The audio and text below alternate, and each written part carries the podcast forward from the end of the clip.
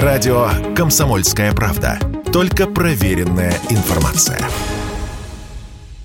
Классика союзного жанра. Классика Союзного жанра. Привет вам, друзья мои. А давайте-ка нынче расширим границы восприятия слова «классика» и утяжелим звучание полюбившейся вам рубрики. В студии у микрофона Николай Крупатин. Сегодня поговорим о без преувеличения самой популярной песни группы Би-2 «Полковнику никто не пишет». Большие города. Уверен, многие из вас не раз задавались вопросом, кто же тот полковник, которому никто не пишет. От кого-то из друзей я даже слышал версию, навеянную фильмом «Брат 2», мол, что песня о солдате, оказавшемся в чужой стране, ну и все такое в духе Штирлица. Но для большинства, как оказалось, причина появления на свет так и осталась загадкой, потому я с большим удовольствием расскажу ее вам. Ведь несмотря на то, что одним из главных авторов песни является минчанин Егор Бортник, с некоторых пор переименовавший себя в Леву Би-2, создавали эту песню, можно сказать, всем миром. Когда я, как давний фанат Габриэля Гарсия Маркеса, услышал песню, в которой лично для меня впервые ожили образы его шедевра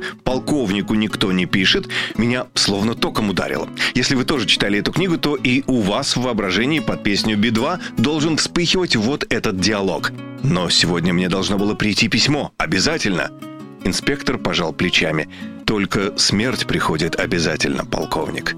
И поскольку лично я услышал эту песню до того, как она прогремела в легендарном фильме «Брат 2», иных ассоциаций у меня и не было. Как не могло быть их и у первого автора текста. Как я узнал впоследствии, начиналась песня «Полковнику никто не пишет» с того, что Михаил Карасев, приходящийся Шуре Би-2 дядей, под впечатлением от прочтения аж двух произведений Габриэля Гарсия Маркеса «Полковнику никто не пишет» и «Сто лет одиночества» написал стихотворение «Полковнику никто не пишет». Михаил Карасев довольно часто помогал группе Би-2 с текстами. Но в этот раз, хоть парням и невероятно понравился его стих, песня никак не получалась.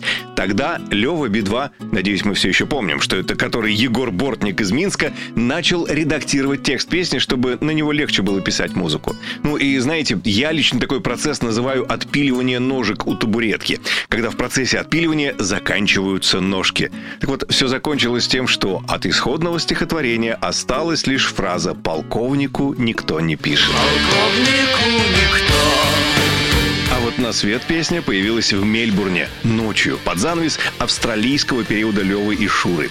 Как-то поздней ночью парни ехали домой в полупустом вагоне метро, построенного в Мельбурне не под землей, как в большинстве городов мира, а среди домов.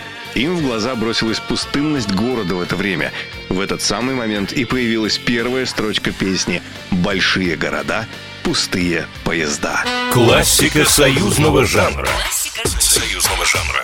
Программа произведена по заказу телерадиовещательной организации Союзного государства.